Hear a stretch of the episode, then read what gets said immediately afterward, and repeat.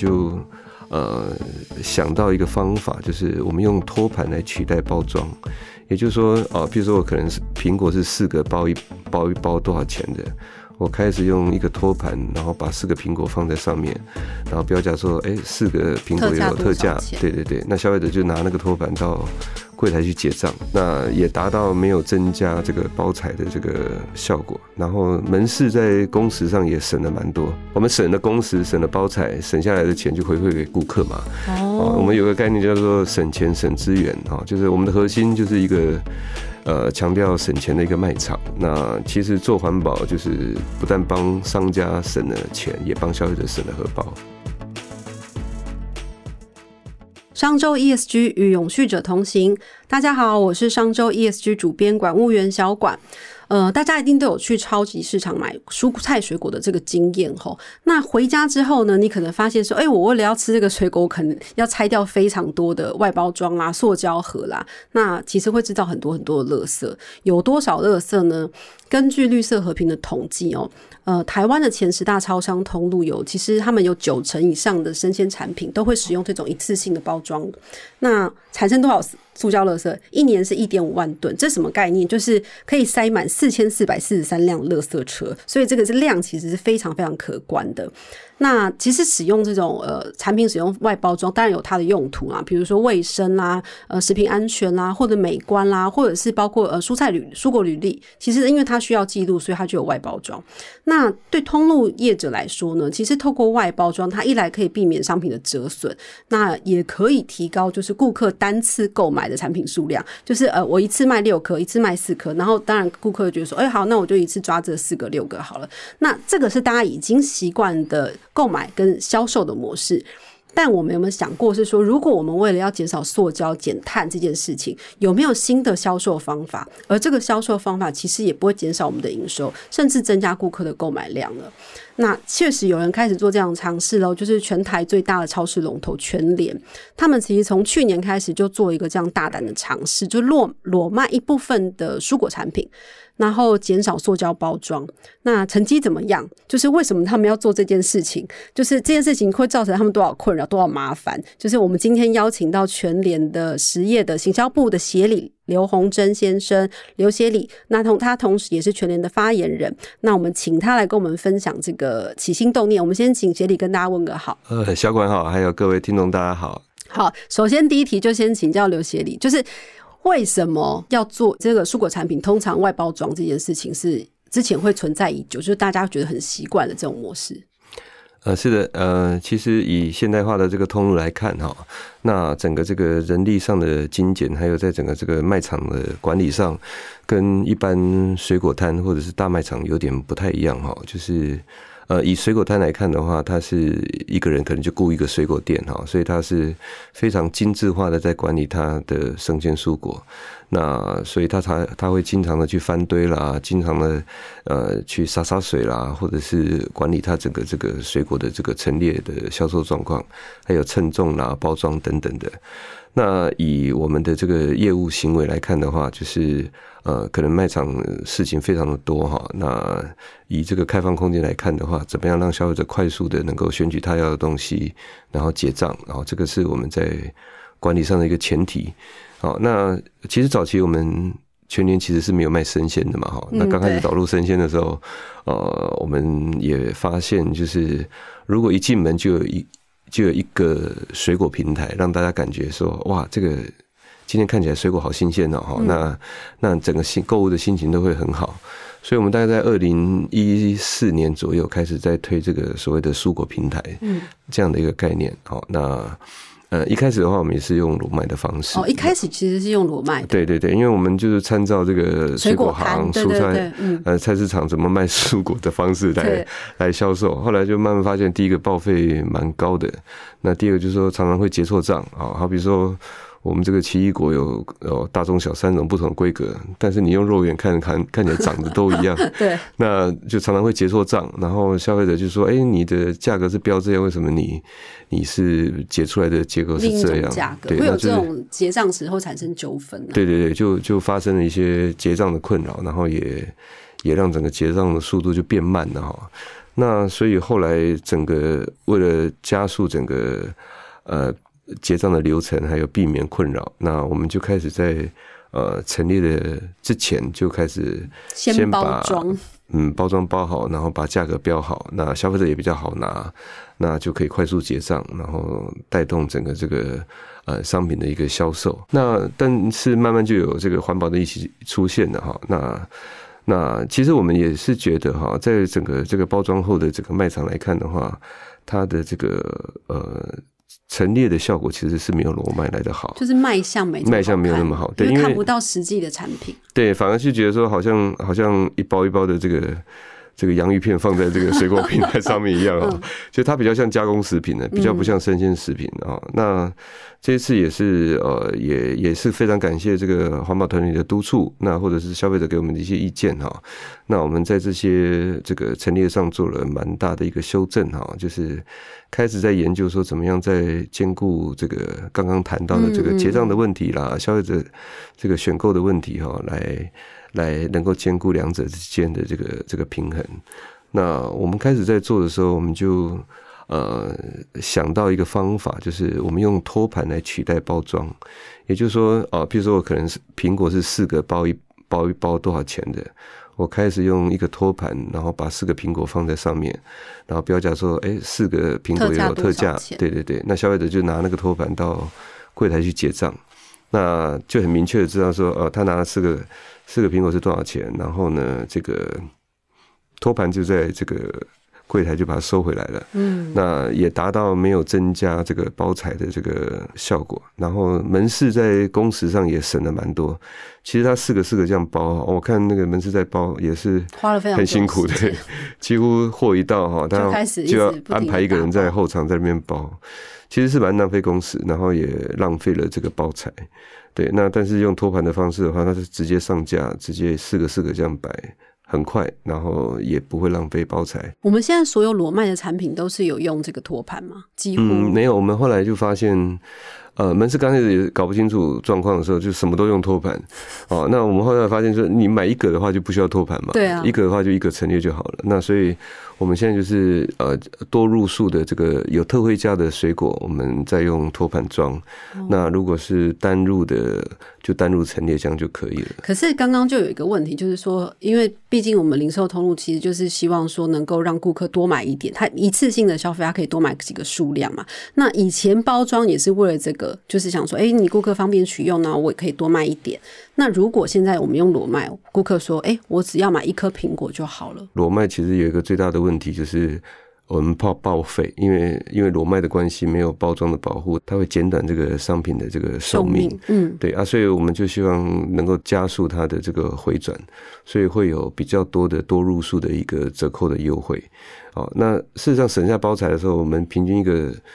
一个生鲜商品都会降一到两块钱，哦，所以其实也比较会有价格竞争力。然后再加上如果多入数的折扣的话，消费者也赚到，我们这边也省到这些这个包材的话，其实对两边来讲都是双赢啊。所以实际上我们有计算过，对不对？就是原本维持那样的包装模式，跟我们呃裸卖之后，其实两个成本是。我们省了工时，省了包材，省下来的钱就回馈给顾客嘛。哦，我们有个概念叫做省钱省资源啊，就是我们的核心就是一个。呃，强调省钱的一个卖场。那其实做环保就是不但帮商家省了钱，也帮消费者省了荷包。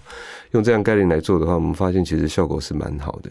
哎，这个概念很有趣，就是一般的企业在做永续或 ESG 或者减碳的时候，大家都联想到说啊，我要多付很多成本，这个我要减碳，我要弄绿电，我要干嘛？它都是我新增的成本。可是没有想到，其实全联这种创新的做法，它反而是把我把那个耗材，就是塑胶省下来的那些钱。之后，我可还可以回馈到消费者，叫终终端的售价让它降下来。对，所以其实我们测下来结果，我们报废还是有增加一点点，但不到一个 percent 哦，不到一个 percent。但是算起来，以前花在这个包材跟这个包装的工时的话，可能是大于这个这个百分比的哈。那所以整体来看的话，对我们整个销售是蛮蛮有帮助的。那呃，我们既有的商品哈，既有的罗麦商品。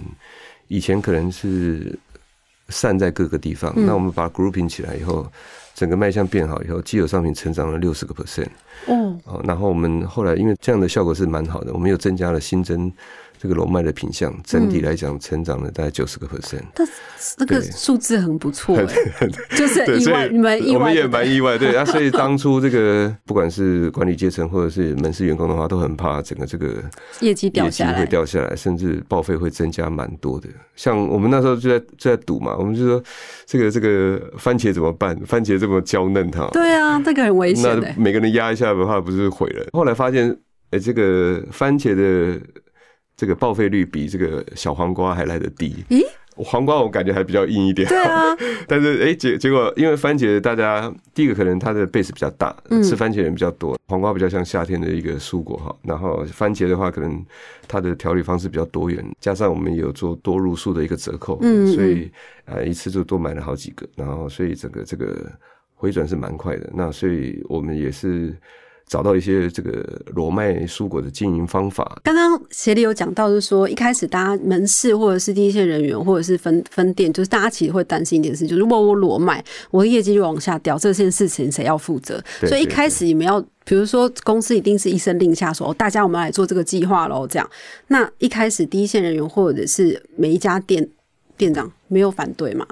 甚至是公司内部的经营层没有反对吗？为什么呃全年会这么久的时间都是用包装？就是因为以前过去的经验嘛，过去经验。真的也有可能后来回想看看，也许早期哦全年在生鲜的销售没有数量没有那么高，嗯，哦如果说你的回转不够快的话，那你用裸卖的方式真的会有很大的一个。风险回转慢的话，你的报废增加的率就会增加。那但是现在的不管是莱克数也好，或者生鲜的这个占比一直不断的提升，我们在销售生鲜这一块有慢慢越来越多的消费者接受了，所以以现在的量来看的话是比较好的时机。那所以现在在推动上就比较方便，在整个这个呃蔬果的这个这个裸卖上有比较好的一个成效。所以大家并没有抱怨或担心。一开始有的时候我们对通常就是呃，因为连锁体系比较大嘛，对，是大大部队运作是比较那个，所以通常我们就是呃会先挑部分店来试做。比如说我们用托盘，目前用托盘的方式，目前只有在全国九个门市在试做。嗯那其他有些店的话，还是用用这个。包装的方式，或者是说，它就它就是直接零散的这个陈列这样子。那未来的话，我们就开始，可能今年开始就要陆续推到全国，都用这个重复使用的托盘的方式来。让消费者选购，那这样的话会更方便。因为我刚刚稍早跟协理在私下聊的时候，发现有趣的事情，就是罗麦也有罗麦的技巧，还有怎么摆放也是一个技巧，就是怎么样让它摆的安全，然后折损率降低，这都是技巧，或者是让顾客看起来说哦，这看起来很新鲜，我很想买，这都是技巧。所以就是这件事，罗麦这件事情，虽然全年宣布，然后从去年开始，下半年开始做之后，大家会觉得说哦，就只有什么了不起，就是打开包装而已。但其实后面有非常多的工程跟细节是需要去。不断不断的一层一层去改，然后一层层去推。那可不可以聊一下？就是刚刚协理有讲到说，其实我们什么摆放这件事情，也是要去跟水果摊学的，观察人家怎么做。对对对，我们早期都在观察水果摊怎么做嘛。那刚刚也谈到，水果摊的做法其实有时候不太适合连锁店的一个做法。嗯，第一个水果摊的这个店老板都非常的专业，他可能一一辈子都在卖水果，所以他很很懂这个水果到底坏了没啦，或者什么的。那我们的很多工读生都是呃学生打工啊，所以要用简单的方式来做。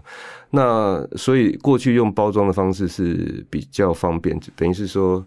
呃，我先包起来啊，多少钱啊？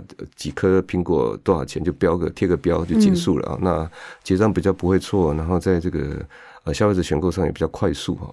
那要裸卖的话，我们就考虑到一些技巧。那也随着这个科技的进步，现在我们的全年导入了一个叫做所谓电子菜盘的动作。嗯，好，因为以前我们的这个商品，我们就是用这个我们叫做直付标哈，就是价格标啊，譬如说这个呃。呃，这个一号一号的这个呃，这个奇异果啊，一号的奇异果是多少钱？二号奇异果多少？三号奇异果以前都是用文字嘛，哈，嗯，门市的店员会看不出哪一个是几号，他会他会分不出来。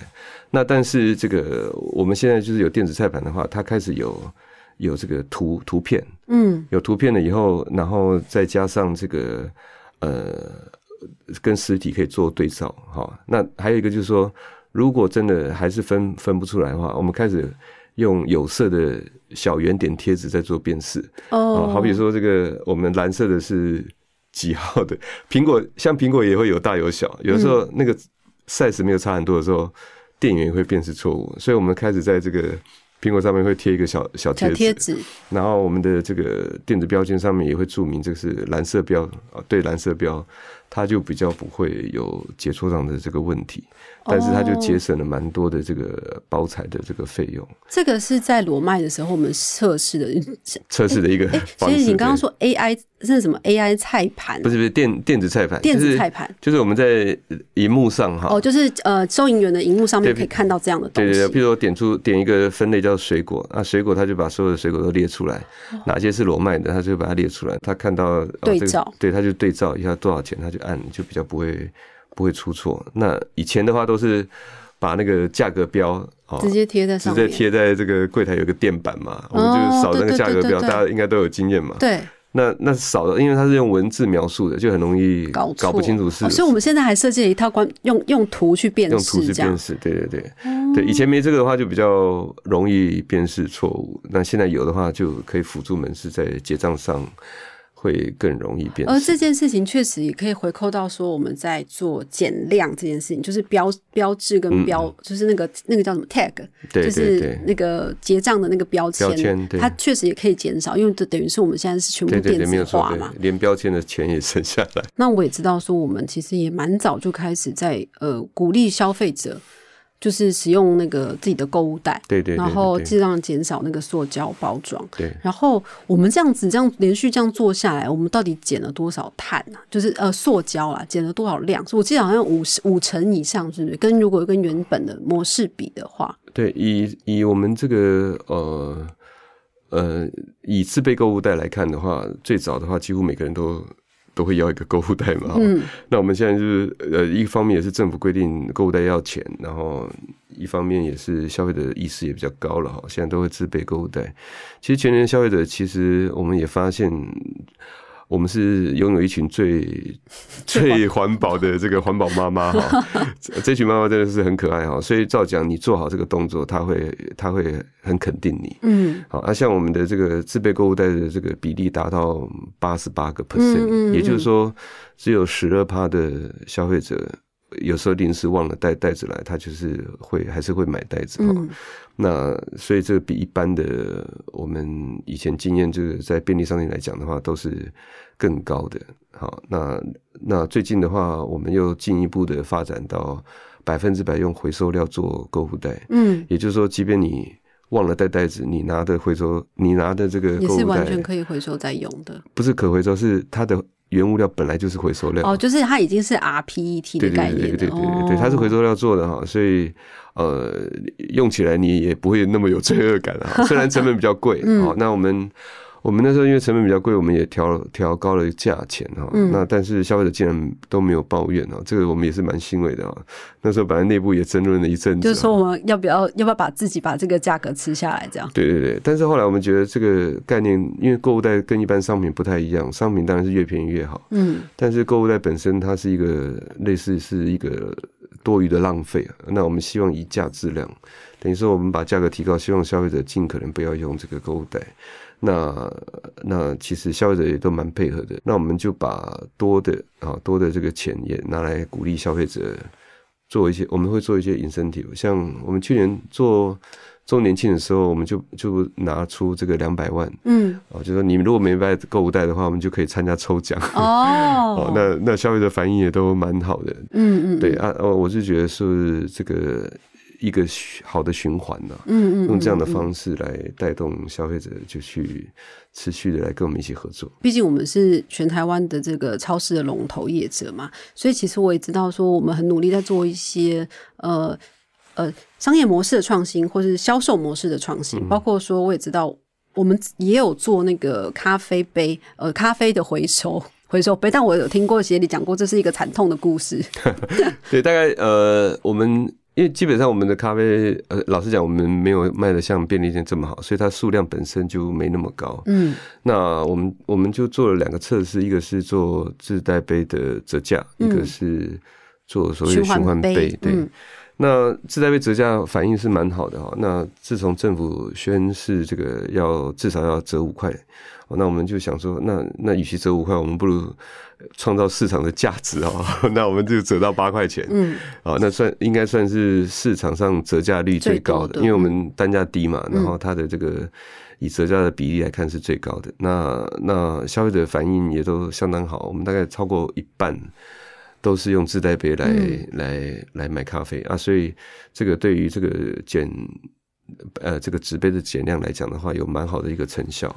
那我们就是平衡，就是在一般的折扣就少做，然后把这个优惠的方案都留给这个自带杯的客人。哦，那这样的话也不会减少我们本来的这个销售，那也达到鼓励这个消费者这个自带杯的一个习惯。那再加上我们一般消费者都是计划性购买的，对，哦，他是计划要来买菜，他不是像便利商店好像是路过去买一下。对对。那另外一方面，我们也有测试这个循环杯。循环杯哈，我们在高雄有大概十五家店在做测试，北部也有两家店在做测试。那老实讲，使用率是蛮低的啦，就是说这个一个月下来大概只有一个两个这样子来使用。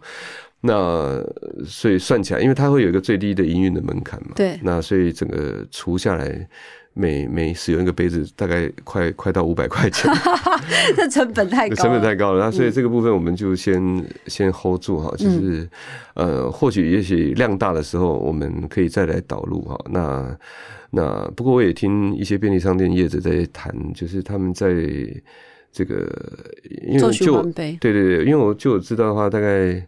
呃，便利店的这个一天一天一家店大概可以卖到将近两百杯，嗯，那但是有导入这个循环杯的这个门市，使用率的话也是十几个 percent，十几个 percent 左右，对啊，跟他们要达到那个那个平衡还是有点距离啊。不过不过我觉得就是也许在在消费者使用习惯上慢慢慢慢培养之后。呃，有这个习惯的时候，我们这些量少的在跟进的话，或许也是将来是也是一个减瘦的一个方式。嗯嗯嗯，对，确实啊，因为像裸卖这件事情，就是呃，就是以这大不是大家习惯的销售方式方法嘛。那你们开始做之后，是不是其他也有人跟进？哦，这个我们比较没有在看别人在做什么，对我们我们就是把自己做好了，因为还有蛮多要努力的地方了哈，就是说。呃，像有些哈，像放放在冰箱里面的叶菜类，叶菜类如果没有包装的话，其实它真的很容易，很容易就会那个卖相就会不好，然后甚至就是影响它的这个这个生命周期嘛，就是在在货架上的这个摆放的时间哈，可能我们现在可能可以摆到三天，那也许可能两天就会坏掉了，所以就是我们会在这个剩食跟就是食品的报废就产生了剩食，跟这个包材的这个使用上产生的这个浪费，这之间要取得一个平衡啊。因为剩食本身它所造成的资源的浪费可能是更大的。对对对。因为你你一个食一个食物从生产的过程过程当中，你要去翻土啦、施肥啦，或者是种种哈，你产生的这个这个资源的这个投入哈，其实是更高的哈。那所以。也不能造成这个报废的问题。你不能说我们一心为了做要永续、要做环保，就全部都来裸卖。对，全部裸卖的话，造成这个这个剩食的问题，可能是浪费是更大的哈。嗯。那但是我们在包材的呃思考上，我们就在找说有没有更薄的、更薄的塑胶。嗯。哦，那最近也在跟厂商研究，就是说，因为食品法规来看的话，它的这个。接触到食品的话，都要用原生料。对，哦，那但是我后来跟厂商聊起来，哎，发现这个 O P P 袋其实它是有三层的，嗯，等于说外面有一层膜，哦，里面也有一层膜，中间才是那个所谓的 P P 啦，或者什么。那中间的这层 P P 的话，有可能它是可以用回收料可以来做的，再加上呃，目前以工厂的回收料就足以提供了。那等于说我们就可以把这些回收的东西用在这个。这个包材上就可以减少蛮多这个本来已经要丢掉的这些塑料。那另外一个就是说，尽可能塑料袋能不能改成网袋？网袋的话，它因为它本身的塑胶用料就会比较少。对，那还有一些新的包材，就是前面可能是塑胶料，后面改成网袋。那因为因为有些是怕冷气，嗯嗯嗯，冷气吹了以后，它会呃食物比较容易呃就是没有受到保护，容易坏掉嘛，所以它有些是前面是塑塑料。是，是一层平面的啊后面对后面是网袋这种。哦就尽量减少尽量减少，对那个塑胶的用对，用这样的方式来想办法在，呃目前还没办法解决的状况下，嗯可以用呃减塑的方式来改善我们包材的这个使用量。因为很多的创新做法就是要不断测试嘛。我们下一步会想要在比如说减碳或者减塑上面，还会想要做到什么事情？正在计划中的。其实我们的方案大概有四个面向了哈，一个是循环减塑啊，那一个叫做绿能减碳。绿能减碳这一部分来讲的话，就是我们在这个卖场这个部分，那在不管在设备上哦，或者是在整个材质上有没有什么可以改善的空间嗯啊？好比说我们在呃这个呃。目前来看，大概有大概七十多个 percent 都是已经改装 LED 灯了。嗯嗯嗯，好，那我们预计在三年内都可以把所有的灯管都换成 LED，这个就可以减少蛮多碳的排放。那还有像呃，都换成这个这个 R 四一零的这个变变频冷气啦，哦，或者是说比较呃有这个独立呃自建自购的这个门市，呃我们都会去尝试去建构这个。太阳能板的方式，嗯嗯嗯对，那可能起初的成本都会比较高，对，但是目前的呃，我们会去试算这个甜蜜点哈，就是呃，假设它是一个二十年期的一个租约的时候，那起初的成本减掉这个每年节省下来的电费的话，嗯。那也许是比现在我们用台电的电来讲更划算的话，我们就会采取这方面的一个投资，就是尽量再把这个太阳能板的装设再扩大。对对对对对，那另外一个是。呃，第三个就是我们讲的叫做永续农业。永续农业来讲的话，就是我们讲的供应链的管理。嗯嗯嗯嗯嗯，那供应链管理这一块，大家比较耳熟能能详，就是之前上周报道的这个老鹰红豆。老鹰红豆还有关田的那个对，关田林志玲哈，对对对就是我们讲关田的这个菱角田菱角，对对嗯对。那还有像这个黑刺源米啦，或者是我们有一些就是呃比较不是密集式的这个。呃，饲养的这些呃石目鱼，嗯，啊，或者是我们也在呃云林口湖这些地方在在做的这个鲷鱼，嗯，鲷鱼的话，这个叶子也是蛮有趣的哈，它它这个它的用水量竟然可以达到传统养殖业的只有传统用水量的五个 percent，嗯，哦，它等于是所有的九十五个 percent 都是用循环循环式的这个嗯水。也是一样在户外暗场嘛。在户外，在户外，但是它有有棚哈。哦那一般因为一般养殖业下雨很容易会影响那个淡水的呃，就是那个水的咸度嘛。哈对对对，对。那还有一个就是说呃，气温会影响这个这个鱼的这个生存。对，那透过这个比较好的这个科技的这个管理，那你控制好水温，控制好呃这个水中的含氧量，那可以提高这个鱼的这个呃存活率。那也降低用水量，那甚至你所产产呃饲养所需要的这个电，都是用这个太阳能的这个电电板哈来产生的这个能源，就可以降低蛮多的这个蛮多的这个用电量。钓鱼的叶子，我们是怎为什么会跟他们合作？就引进他们产品呢？对这个，因为过程当中我们也算理理念相合了哈。嗯那这个叶子也也是蛮有趣的啊，它。它这个鱼可以做到一一物全死了哈，就说整条鱼哈，鱼鳞刮下来还可以做胶原蛋白粉 哦，那甚至鱼皮的话还可以做皮包啦等等的，几乎是没有废弃物。嗯，那我们就觉得这个是实在是太先进了，然后再加上它引进的这个贴体包的这个做法，我们讲贴体包就是真空的那个包材。哦，对，那那个的话，一个包材它是 PP 的包材，嗯那就会比一般保利龙来讲的话，更更是一个更安全的塑胶。然后它在整个这个呃这个保存的期限上，可以延长到可能我们一般冷藏的鱼，可能就是三天，可能就差不多。它单价相对高吧？呃，单价应该也不会差太多。对，那但是它在它在整个这个这个生这个货架上陈列，可以可以多到可可能可以到十天左右。哦，因为它是一个真空的一个状态之下，嗯那 chef life 会比较长一点。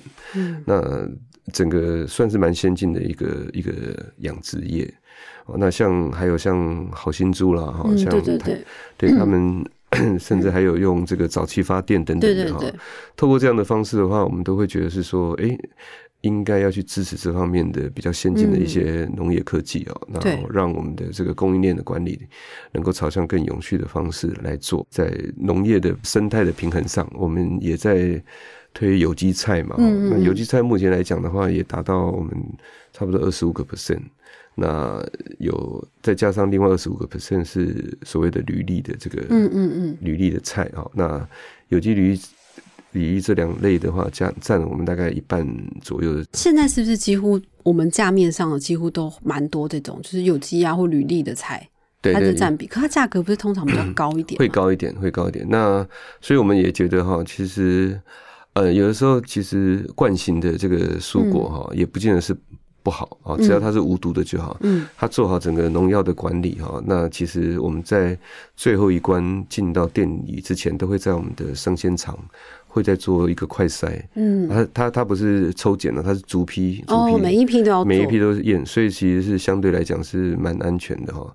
那冠型菜来讲的话，价格比较有市场，在市场上价格比较有优势。嗯，那所以我们也不会偏废说冠型菜好像就就。就不做啊，只是说在管理上来讲的话，我们让它的这个安全性是有的，但是在价格上是比较比较能够被市场去接受的。嗯嗯。好，那这这这是永续农业的部分。那第四个部分就是我们讲的习食习食对习食减费的部分，就是呃，我们目前的话大概有差不多一百三十家左右的店哈，那。因为我们我们我们的生鲜管理是这样，一般一般的这个生鲜管理都是我们生鲜是没有保存期限的，完全就是用用鲜度管理。所以鲜度管理就是说，哎，我看这个肉有没有变黑色，啊，如果是变的话，我我我我再我再报废嘛。那但是因为我们的这个这个电数的发展太快了，我们没有办法去一一去教每一个。呃，店员去去说，哎，什么什么肉是要丢，什么肉还可以卖哦？嗯，这个这个很难很难去在短时间去培养这么专业的人才，所以我们一律都是用三天的期限来管理。所以那所以其实大部分的肉在三天都还是是蛮蛮新鲜的一个状态，因为全部都是全程低温保鲜嘛。那但是在第三天的早上，我们就开始做。八折，然后到下午的时候就开始做六折的这个出清，哦，所以呃，现在很多便利店开始做所谓的这个时段的这个折扣啊。那这那其实，在全年大概在最早的可能在呃生鲜刚导入的时候，嗯，差不多一四年就对一四年就已经开始做做这个呃这个鲜度的这个管理啊，做折扣。那那我们我们一般是到晚上大概八点半九点的时候，那如果还卖卖不掉的时候，我们就请这个社服团体来做回收哈。那呃，因为它还是在期限内的东西，那还是可以来使用，那就不浪费。嗯，让他们也可以有有一些这个好像加菜这样的一个。效果哈，然后也也可以把这些食材来做充分的利用。嗯，那透过这样吸食的方式，我们尽可能不要产生这个食物的浪费。大概这几面上，哎，那协理，我想问一件事，就是从我们开始推永续这些东西，包括罗麦啊这些东西，这样做下来，让你最大的感觉是什么？就是说，我们组织因为要做这些永续或者是减碳减塑的事情，你觉得最大的改变是什么？呃，我觉得应该是。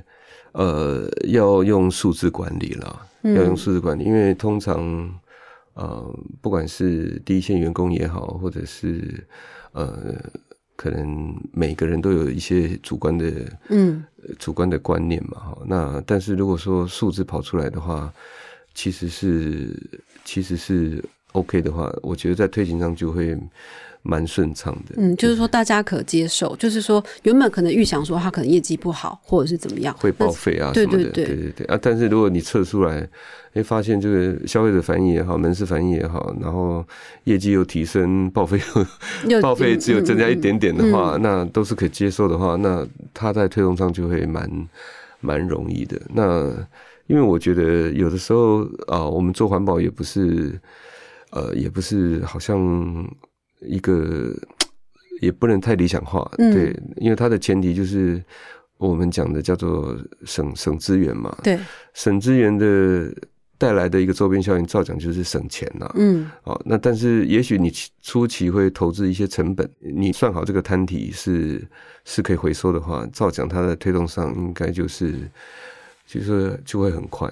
哦嗯，就像我们看最近电动车的降价 哈，对，大家以前都会把觉得电动车是奢侈品嘛，嗯。那但是慢慢慢慢发现，这个油价油价在涨的过程，对。然后电池在降降的过程嗯，它就它会到达一个甜蜜点的时候，它推动的速度就很快。嗯，很感谢刘协理今天来跟我们分享这个全联这个罗从罗麦，然后一路谈到说最后我们怎么样做其他的永续项目。那几个经验可以跟大家分享，就是说第一个就是我从全联的案例，其实大家可以看到说。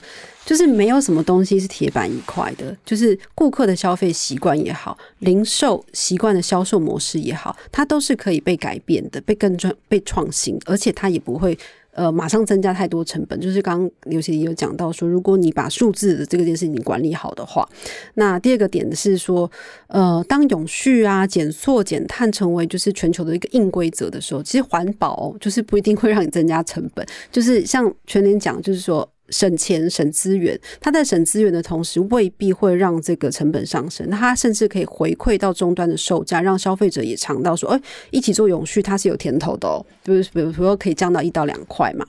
那所以他在从省这个事情出发，他并没有违背他的初衷。这就是我我觉得说，哦，从全联的各个案例，我们可以感受到，就是说，哦，原来有这几点，其实大家可以去其他产业或者其他公司，你想要做这件事情的时候，其实也可以参考，就是全联的经验。那今天很感谢就是刘协理的分享，谢谢谢谢。谢谢小管，谢谢各位听众。呃，另外今天也要跟大家打个小广告，就是商周的学院呢，在四月二十七号到二十九号的时候会推出一个 ESG 策略工作坊，它是一个三天的课程。那其实商周一直在鼓吹，就是我们做永续，同时要兼顾获利，就像我们今天的这个全年的案例一样，就是我们不是只是为了做永续做永续哦，就是你要怎么样把 ESG 融入你的经营策略，或者是创新的商模，去创造一个新的产品，然后让这件事情可以永续做下去才有意义。那所以如果需要这些进一步资讯的朋友呢，其实可以在我们的节目的呃商周的官网或者是收听网址的简介中都找到连接说明。想要掌握最新最热的 ESG 趋势，欢迎大家订阅商周的 Podcast 频道商周 Bar，商周 ESG 与永续者同行。我们下次再见喽。